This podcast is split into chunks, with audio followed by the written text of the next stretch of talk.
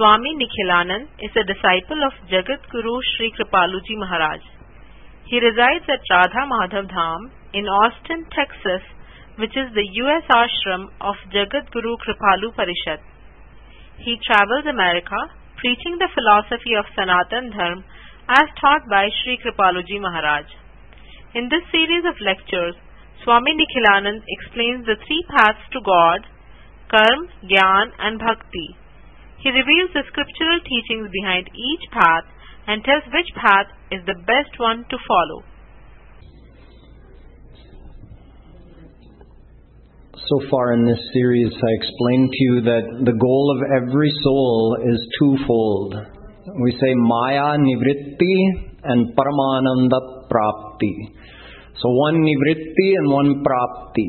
Nivritti means freedom from, and Prapti means to attain something. Maya Nivritti, freedom from Maya, and everything that goes along with it. All of the uh, problems, all of the suffering. So total freedom from pain and suffering, that's Maya Nivritti. And Prapti, we want Anand. Anand means perfect happiness. So Paramananda Prapti, Param Anand, the supreme happiness, that's what we want. I also told you that supreme happiness is only in God, or God Himself is that Anand. So, if we attain Him, we get both. If you attain God, you are free from Maya and you get Paramananda Prapti. So, to do this, we have to receive God's grace. No soul can attain God without receiving His grace. To receive His grace, we have to become surrendered to Him, and to become surrendered, we have to follow a path to God. So, accordingly, our scriptures tell us that there are three main paths to God karma, gyan, and bhakti. So, I explained that both karma and gyan are incomplete without bhakti because karma on its own is just good actions, and good actions keep a person attached in the world, even though they're better than bad actions. So if you add bhakti in, bhakti meaning attachment of the mind to God, and having the goal of God realization in your heart while you perform the good actions, that becomes karma yoga. Those actions are offered to God, and they become the means of heart purification and the means of attaining God. But it's the bhakti part that results in the God realization. The physical good actions are incidentally associated with it. But the, the amrit, the thing that makes you immortal, that's the bhakti. We found the same thing with Gyan Marg. That Gyan on its own can only take a person up to the stage of Atma Gyan, and if you add bhakti in, only then the jnani becomes a gyan yogi, and by surrendering to God, he can get liberation and he can merge into formless God. So both karma and gyan depend on bhakti, which makes bhakti the supreme path which stands alone, and it's also a path which can be followed by everybody. And we also saw that even after becoming liberated and experiencing the bliss of formless God, those jnanis and yogis desired to experience the bliss of the personal form of God. So, in every way, from the ease and naturality of the path to the ultimate attainment that it takes you to, bhakti is top. Now, there are a couple of doubts, even after everything I've explained, there are a few doubts which many people hold about bhakti. So I'm going to address these before I go deeper into exactly what bhakti is. First of all, some people wonder that nati sakto nanirvinno bhakti yoga bhakti yogosya siddhida bhagavatam it means bhakti is for everybody. Ordinary people who are neither 100% attached nor very renounced from the world. We're just ordinary people and we're qualified for bhakti. Yet our scriptures have given great importance to Gyan and Vairagya, knowledge and detachment. So, such ordinary people who are qualified for the path of bhakti, how will they also gain Gyan and Vairagya? Because we're assuming just take a normal person who maybe doesn't have much knowledge, doesn't have much renunciation, he's qualified to start on the path of bhakti. So will he ever get Gyan and Vairagya? Our scriptures say yes. Vasudeve Bhagavati Bhakti Yoga Prayojita Janayat त्याशु वैराग्यम् ज्ञानञ्च यदहैतुकम् Gyan and Vairagya come from bhakti. If you just do bhakti, you will get knowledge and renunciation. Bhakti pareshanubhavo virakti ranyatra traishatrika ekakala प्रपद्यमानस्य यथाश्नतः स्युस्तुष्टिः पुष्टिः क्षुदपायोनुघासम् Bhagavatam. Vedavyasji says that all three rise together bhakti, jnana, and vairagya. How? See, bhakti means you're attaching your mind to God. We'll talk about the actual process of how you do that later. But if you're attaching your mind to God, it's becoming purified. And you're getting an experience of your actual relationship with God. You're actually experiencing God. Now, you're not experiencing God in totality like you do after God realization, but you're getting some reflection of that experience of what God is and your relationship with God. So you're gaining experience and your heart is purifying. Now, what ends up happening is, you see, as you attach your mind to God and it purifies, you're receiving God's grace. So, however much you're surrendered to God, that much of His grace you receive, and that much gyan you get automatically. If you're experiencing God, that's knowledge. You're getting real knowledge, not just theory. So, knowledge comes from doing bhakti, and vairagya is a natural consequence because the more you experience God, the more happiness you'll get from that, and the less your mind will be attracted to the world because you're getting what you were looking for anyway. Your mind is only looking for happiness from the world, so if it's getting that happiness from God, then why would it keep looking towards the world for that happiness? However much bhakti we have, jnana and vairagya follow naturally. You don't have to do anything extra to get jnana or vairagya, just do bhakti. This verse from Bhagavatam said, when you eat the food, and the food is actually broken down by that jataragni, the fire of digestion in your stomach. So it becomes ras, it becomes rakt, it enters your blood. From there it goes and it nourishes all of your body. So just by eating the food, you're reducing your hunger, you're satisfying yourself, you feel full, and you're nourishing your whole body. Three things at once. Do you have to know how it's all happening internally? No, just eat the food. Same thing. Do bhakti and you get jnana and vairagya automatically. These are the words of Veda Vyas. So that's doubt number one about bhakti. That can you get jnana and vairagya as an ordinary person if you're doing bhakti? The answer is yes. Doubt number two. There's something mentioned in the Upanishads and also in the Yoga Darshan.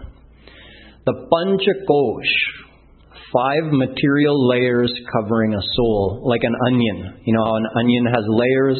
So the middle part is covered by a layer, and another layer on top of that, and another layer on top of that. Five layers of Maya cover the soul. Annamaya kosh, kosh means a layer or a covering. Pranamaya kosh, Manomaya kosh, Vijnanamaya kosh, and Anandamaya kosh. So our scriptures say no one can get liberated from Maya unless they free themselves from these kosh. And the means of doing that is gyan and yoga. So the one who's doing bhakti, how will he free himself from these panchakosh? Vedavyasji again gives us the answer.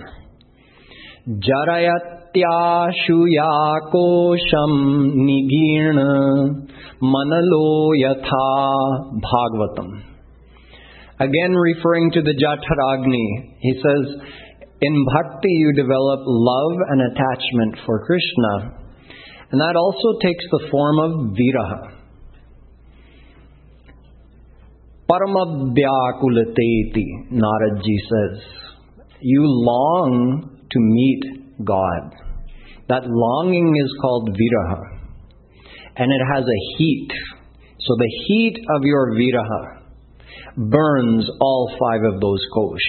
So as you rise higher on the path of bhakti, that virahagni becomes very intense it actually burns all the impurities of the heart, all the past karmas, the panchakosh, everything is burnt through that fire of longing to meet Krishna. So that's doubt number two. What does a does a bhakt have to do anything extra or different in order to free himself from the panchakosh? Nope, just do bhakti. Doubt number three. Some people they wonder that bhakti sounds a lot like desire. And isn't desire a bad thing? You see, the way I've described bhakti to you is that uh, don't finish your material desires, divert them towards God. So don't stop desiring, just desire God instead. For instance, everyone loves to see something or someone beautiful. You want that visual scene or beauty. When we see that, it makes us feel happy. That's a desire. So on the path of bhakti, this is contrary to the path of gyan. On the path of gyan, what would you be told? There's no happiness in beauty. Stop desiring beauty. It's all in your mind. It's just a material happiness. Stop desiring beauty. That's the path of gyan. Is that correct? Yes, it's correct. Technically, there's no real happiness in material beauty. But bhakti says, no, it's natural to desire happiness and it's natural to desire beauty. But why don't you desire to see Krishna's beauty? It's uncountable times more beautiful than the greatest beauty of this world anyway. So you want beauty, why not desire Krishna's beauty? So any desire you have can be redirected in this same way. So you're not stopping desires, you're just directing them towards God. This is bhakti. So desiring the world is natural, and desiring the desiring God is bhakti.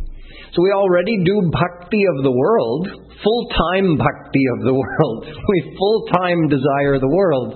So if we desire God, the same nature of our mind to desire gets turned into bhakti. So the question is, which Gyanis ask, that so desire for God is just still desire. Isn't that wrong? Isn't it bad?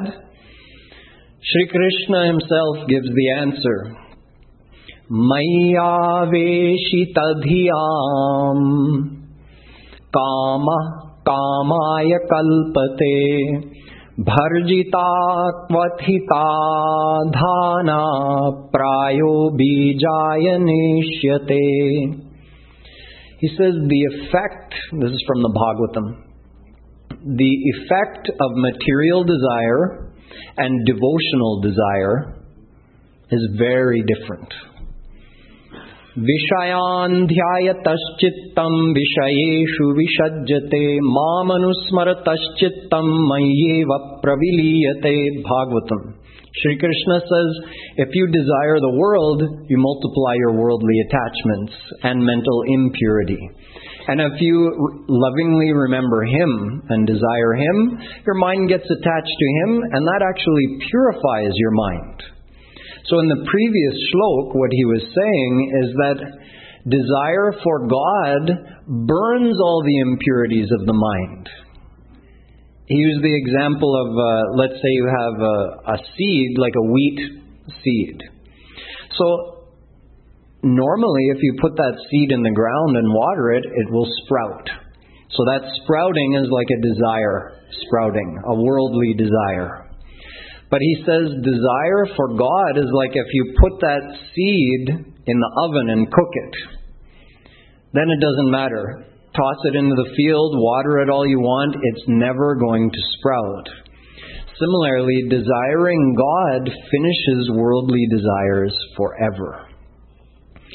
So, desire for God is a pure thing, and desiring the world multiplies our mental bondage by multiplying our attachments in the world. So, worldly desire is natural, we all know about it. But what we may not have known is that desiring God is just as natural. We can just turn those desires towards God, and then those very same desires have a purifying effect, and ultimately they have a liberating effect. A desire can liberate you from Maya if it's a desire for God.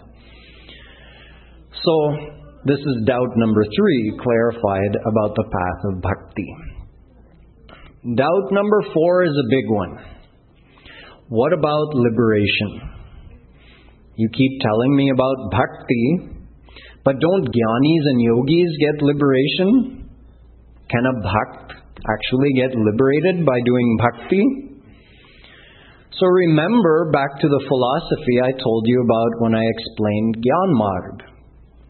Shankaracharya himself said, तदनुग्रह हेतुकेनैव च विज्ञानेन मोक्ष सिद्धिर्भवितुमर्हति He says, God, I got liberated through your grace. And how did I get your grace?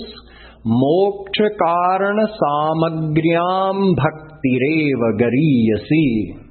Bhakti eva means bhakti only, gariyasi is supreme. Shankaracharya says it's the moksha karana samagryam. It's the reason for getting liberation is bhakti. so bhakti gives the jnani liberation as well. Why wouldn't a bhakt get liberation? Yet the bhakt doesn't want liberation. काग भूषुंडी मांगुवर अति प्रसन्न मोहि जान अणिमादिक सिद्धि अपर निधि मोक्ष सकल सुख Khan Bhagwan Ram says to his devotee, Kag Bhushundi ji, that I'm very pleased with you today, so ask for a boon, I'll give you anything. And he makes some recommendations you could ask for Animadik Siddhi, the eight great yogic siddhis. They're so powerful, yet they're Mayak powers, but they're great powers. Aparanidhi means untold wealth, also a material thing. Okay, you're not into material yogic powers or material wealth. Why don't you ask for moksha, liberation? So Kagbhushundi said, Aviral bhakti vishuddha tav Shruti puran jehi gav Jehi khojat yogish muni My Lord, I don't desire any of those things you recommended to me, the last and highest of those being moksha, liberation. I don't want liberation. In fact, what I want is your avirala bhakti. See, he's being offered liberation and he says, I don't want liberation, I want bhakti. Yet, bhakti भक्ति करति सोई मुकुति गोसाई अन इच्छित आवत बरियाई Mukti comes anyway. The bhakt may not want it, but he gets liberation anyway. Think of it like a package deal. If you get bhakti, if you get God, liberation comes automatically. You're freed from Maya automatically. Yet, pishachi hridi vartate. Those who have attained bhakti, this is a verse from Bhakti Rasamrit Sindhu by Rup Goswami. He says, Mukti is a dakini, chorel, a demoness, a witch. Mukti, liberation. Can you imagine? This is a rustic saint treating liberation like that. Another verse from Bhagavatam says, ननाकपृष्ठं न च सार्वभौमम् न पारमेष्ठ्यं न महेन्द्रधिष्ण्यम् न योगसिद्धिर्भवुनर्भवं वा न योगसिद्धिरपुनर्भवं वा वाञ्छन्ति यत्पादरजः prapanna.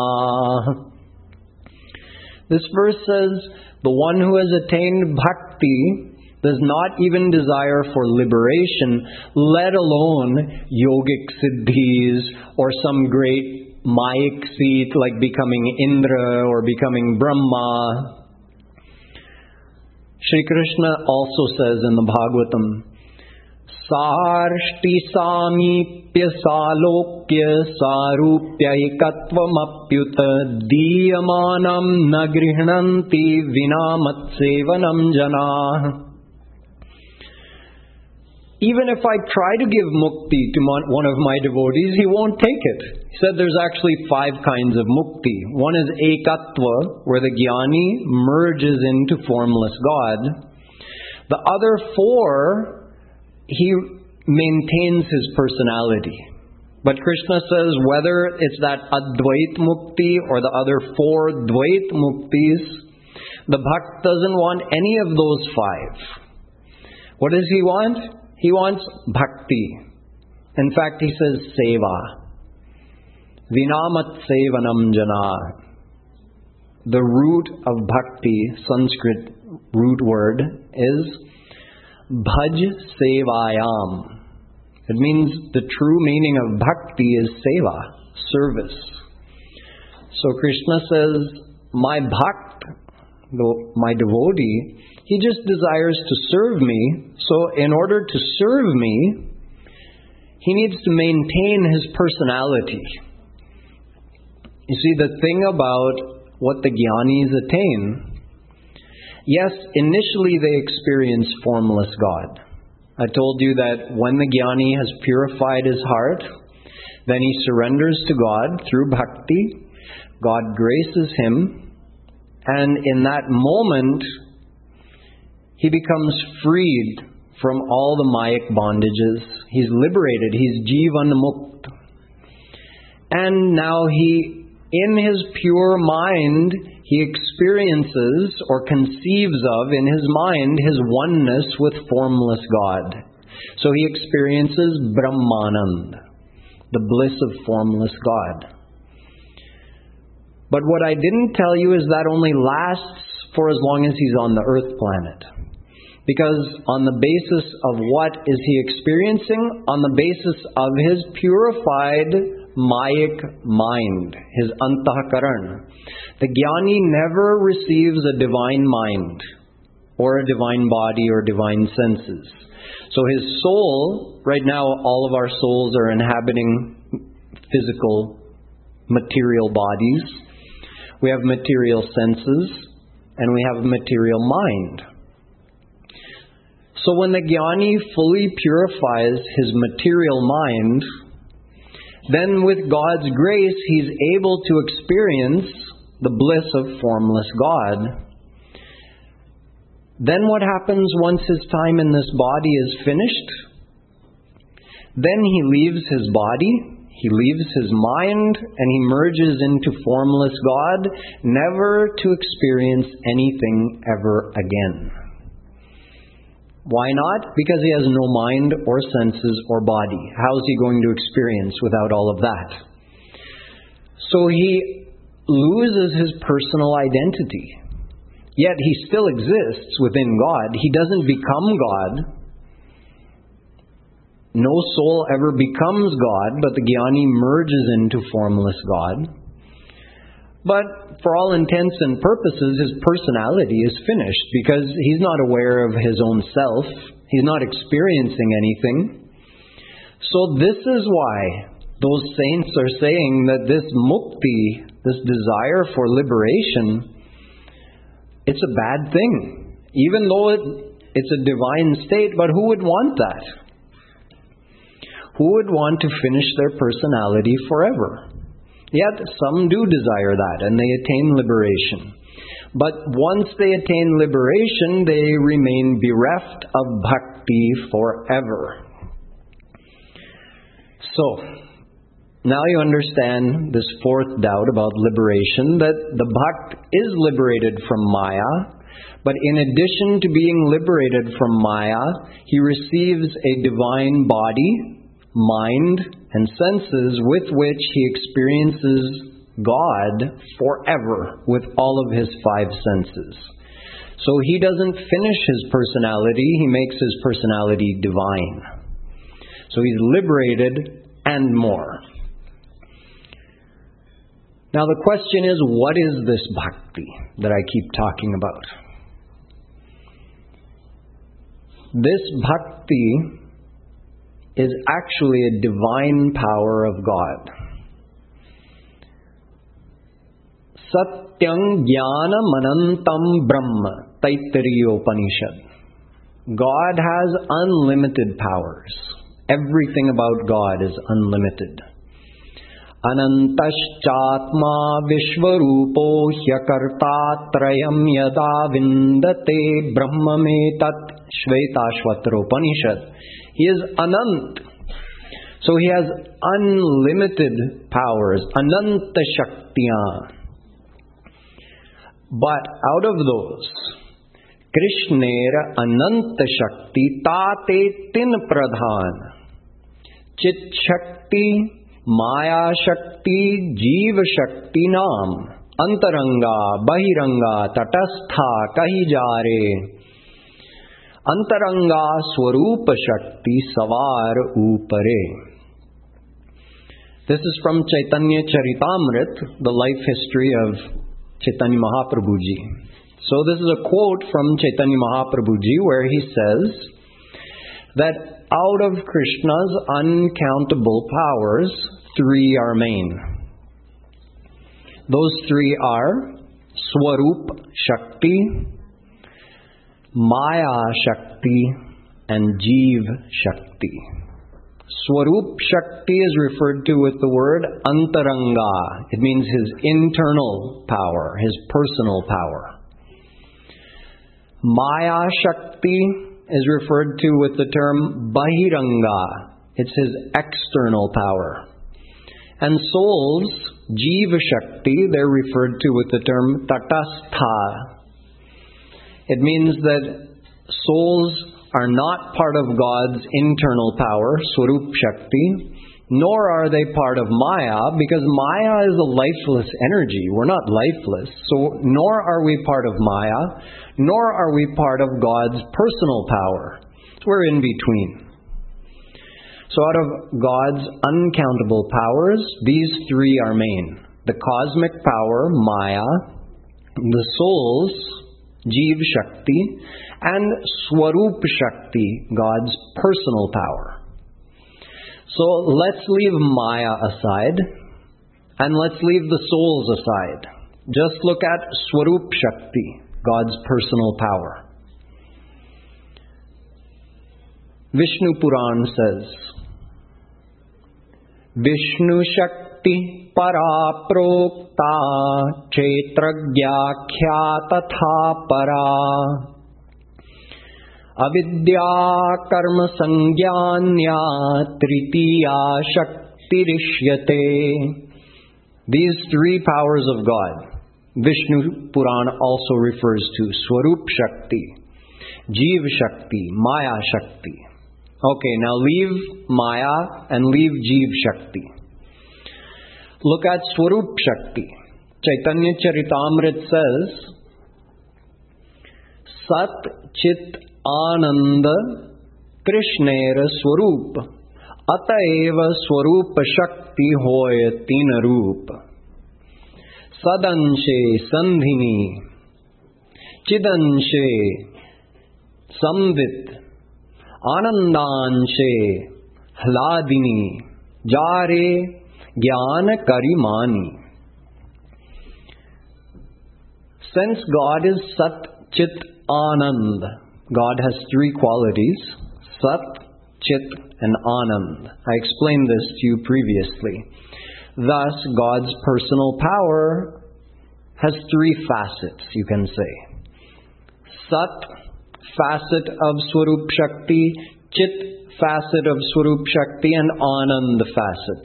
So, because you have Sad Brahm, Chid Brahm, Anand Brahm, so you also have Sat Swarup Shakti, Chit Swarup Shakti, Anand Swarup Shakti. Now, the Sat Swarup Shakti actually manifests as a power called Sandhini Shakti. God's almighty power. Through this power, He creates and maintains the whole universe. So that's the Sat part of his personal power. So the Swarup Shakti, that Sat quality, it causes the Swarup Shakti to manifest as Sandhini Shakti, his almighty power. The Chit quality of God, that in that quality, in that form, the Swarup Shakti manifests as Samvit Shakti. That is God's total, complete knowledge, His omniscience. That's because of Samvit Shakti. And the Anand aspect that manifests as Ahladini Shakti. That's the power of bliss. It's through this power of bliss that God remains ever blissful no matter how many duties He has. Think about it you remain stressed just in your small little family.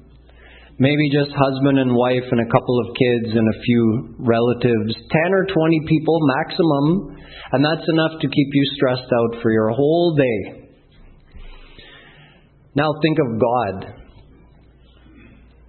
God has to look after this entire universe and all of the souls in it keeping track of all of their actions and giving them the consequences of those actions. His family is unlimited. And yet, while he's looking after all of them, he never feels stressed out.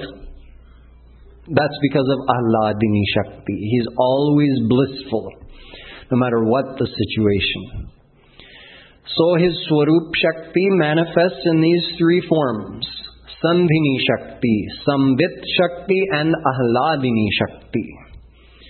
Now, because Anand is supreme, Sat and Chit merge into Anand. Therefore, Ahladini, the power of bliss, is supreme among those three. Now, Ahladini Shakti also has an essence.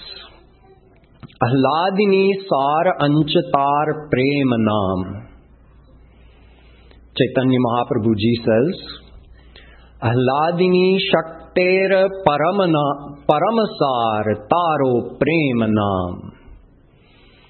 The essence of Ahladini Shakti is Prem.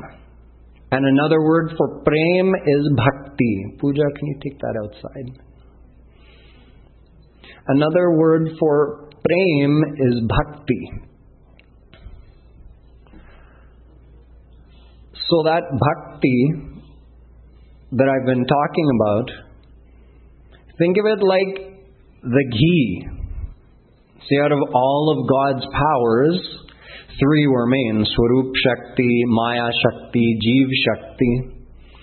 Then Swarup Shakti being supreme because it's God's personal power, we looked at Swarup Shakti, and Swarup Shakti has three parts Sat, Chit, and Anand. So you can say, take that Anand part of Swarup Shakti.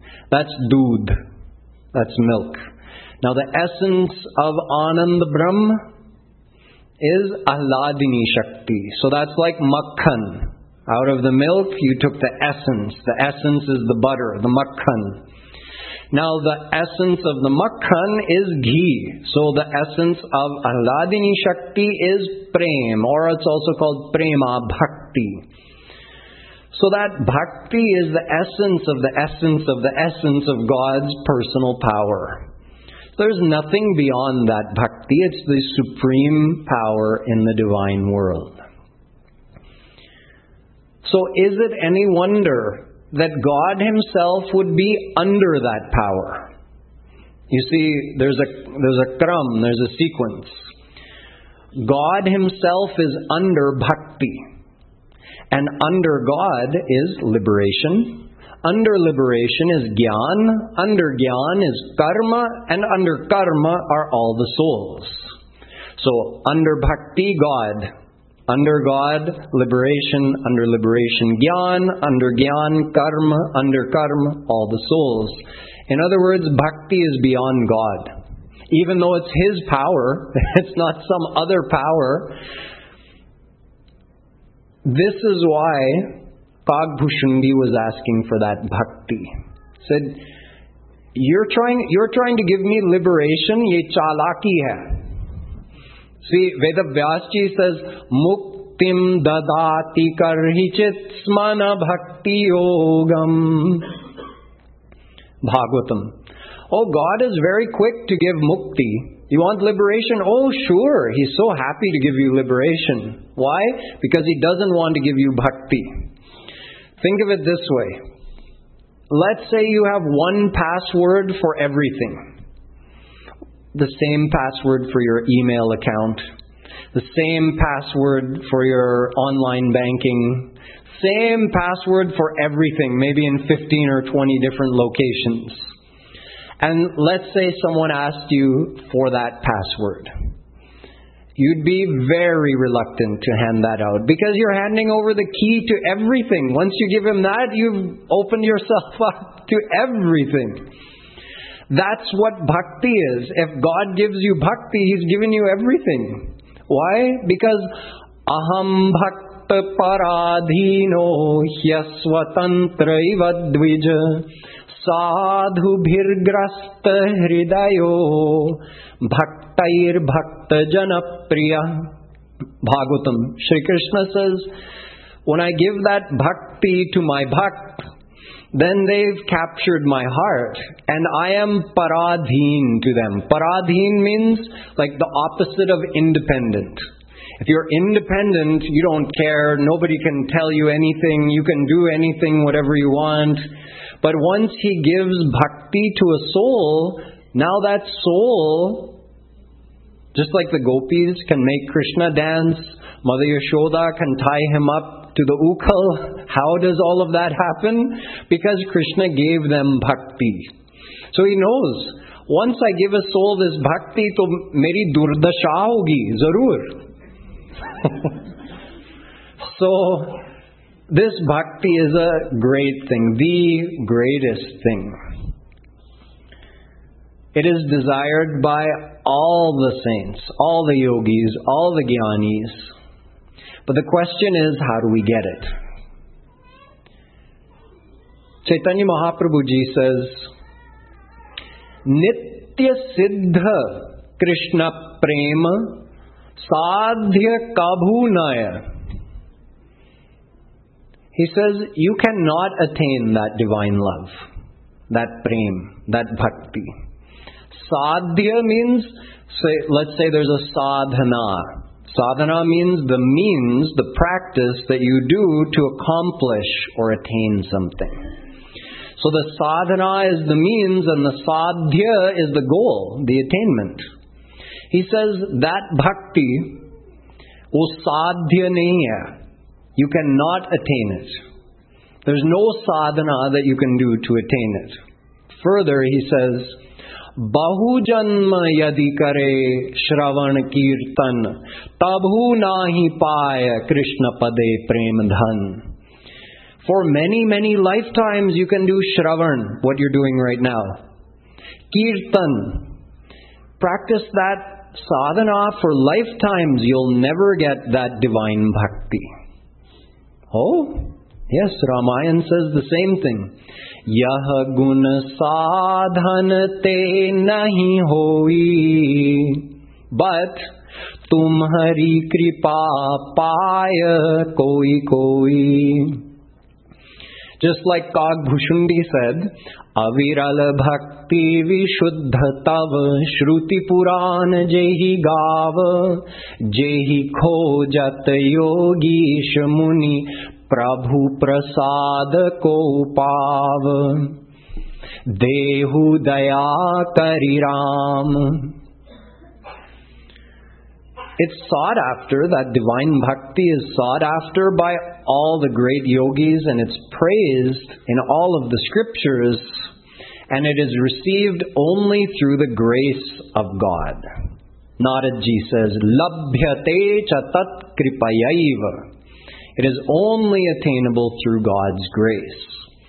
In other words, there's no price there's, no, there's nothing we could do or accomplish that could uh, be the cause of us earning that divine bhakti. Yet, anyone who receives God's grace, यमेवैष वृणुते तेन लभ्यस्तस्यैष आत्मा विवृणुते तनुग्मं स्वाम् Kathopanishad says, when God graces you, then you, you receive everything. So again, we come to a question. In that case, what's left for us to do? When God's going to grace us, He's going to grace us, right? If there's no sadhana, no, no, no, there is a sadhana.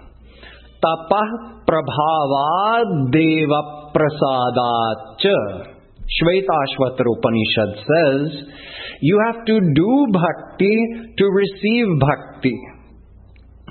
Vedavyasji says the same thing in the Bhagavatam. Bhaktya sanjataya bhaktya. One bhakti you do and the other one you receive. In fact, again, come to the original meaning of bhakti. Bhakti means bhajanam bhakti and bhajyate bhakti.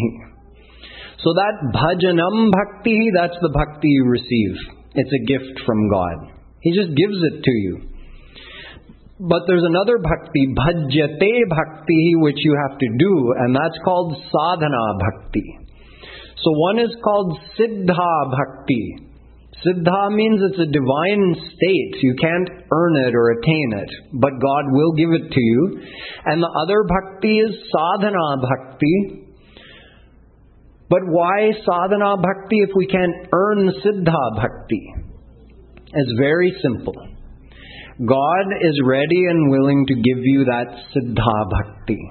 But He's going to give it to you in here, into your heart so to become qualified to receive it, we have to do sadhana bhakti, which purifies our heart. That's it. Sadhana bhakti is the bhakti we have to do, and by doing that bhakti, we purify our heart, and when our heart is 100% purified, then God gives us the divine bhakti. So now you understand there are two bhaktis.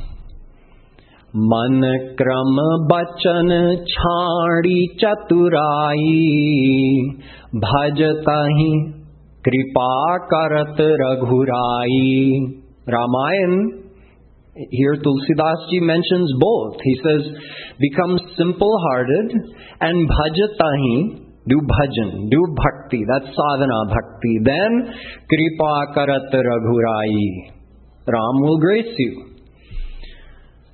साधन सिद्धि राम पद Nehu such a simple statement of the Ramayana. But look at the deep philosophy in it. Sadhana and Siddhi, Ramapadanehu. Ramapadanehu means devotion or bhakti to Ram's feet is of two kinds. Sadhan and Siddhi. So that it means there's a bhakti we have to practice, and there's a divine bhakti that we receive. Let me just give you a little more detail. Right now, you understand there's two bhaktis. There's actually ten states of bhakti. Two in the doing part. Sadhana bhakti is divided into sadhana bhakti and bhav bhakti. So when you do sadhana bhakti, you later enter into a stage called bhav bhakti, and when that stage reaches completion, then you receive divine bhakti. And divine bhakti is divided into eight different states. Prema bhakti, sneha bhakti, man bhakti, pranaya bhakti, rag bhakti, anurag bhakti, bhavavesh bhakti, and mahabhav bhakti. Eight states. Higher and higher and higher. So a soul can reach up to bhavavesh bhakti, the seventh state. And you can say the beginning of mahabhav bhakti. But Mahabhav Bhakti is actually the seat, you can say Radharani's reserved seat. No soul reaches up that high. But we can go as far as Bhavavesh Bhakti or the very beginning of Mahabhav Bhakti. These are all states of the divine Bhakti. Now, that divine Bhakti, you understand that that's a gift from God. It's the highest attainment that anyone could receive. That is the reason that devotees of God don't want liberation. See, in Bhagavatam, Veda starts the second slok of the Bhagavat. Dharma prodjhita kaitavotra paramo nirmatsaranam satam ityadi. He says, this what I'm teaching you in the Bhagavatam, this dharma of the Bhagavatam, the Bhagavat dharma, it's going to take you to the ultimate attainment. He's indicating that divine bhakti. It's going to take you all the way there bypassing four kaitav. Kaitava means deceptions. Like if someone cheats you. So he says there are four deceivers that divert people from this goal of divine bhakti. So Sridharacharya, who was also a follower of Shankaracharya, he did Vyakhya of the Bhagavatam. It's called Sridhari Tika. It's the most famous explanation of the Bhagavatam. So in his explanation, he says that those four kaitava are dharma, arth, kam, and moksha. the four purusharth. Traditionally, people think there's four aims of human life. Dharma, arth, and kam. This, you know, keeps you in the world, right? Kam and arth, worldly desire, wealth. Okay, fine. You can have those things, but they're going to keep you in this world. Dharma, that will take you to Swarg, which is also under Maya. So those three are material things. And then Moksha, that takes you beyond. So all four of those are not Prem. They're not Bhakti. Now out of these four, Chaitanya Mahaprabhuji says, Taro madhye mokshavancha kaitava pradhan. Out of those four, the worst is moksha. You know why? Because if someone keeps following dharma, arth, kam, it will keep them under maya. They'll keep circulating throughout the 8.4 species of existence. But they have a chance that one day they'll hear this philosophy. They may meet a true saint. They may follow the path of bhakti and attain the divine bhakti. That chance is there. But after getting moksha, that chance is finished. Nasa punaravartate, nasa punaravartate. Ved says you never come back when you get moksha. You merge into formless God, you never get another birth. So you're neither being born here nor are you experiencing bhakti in the divine world. So that is why Chaitanya Mahaprabhuji says, Pancham Purushartha Sei Prema Mahadhan. There's a fifth Purusharth, and that is Bhakti, Prem. Purusharth Shiromani Sei Prem Mahadhan. The topmost goal that a soul could reach is Prem, Bhakti. So, you understand that that is our ultimate goal. Those who receive that divine bhakti, even God becomes subservient to them. It becomes paradhin to them in a sweet way. It, uh, you'll see in the days to come that it sets up a situation where the soul can experience a very sweet relationship and take part in very charming leelas of God because he's attained this divine bhakti. So we want that divine bhakti. That's our ultimate goal, which is even sought after by those gyanis and yogis who have attained Brahmanand.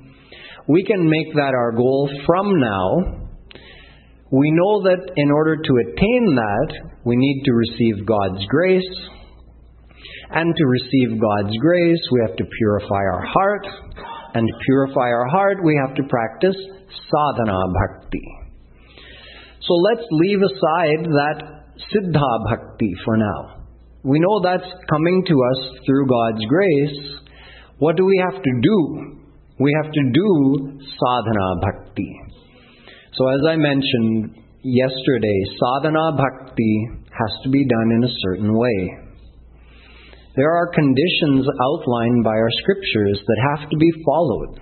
Even though bhakti is easy, it's a simple path, yet there are certain points that has, have to be understood and then implemented as we practice sadhana bhakti for it to be successful, keeping in mind that the goal is to purify our heart.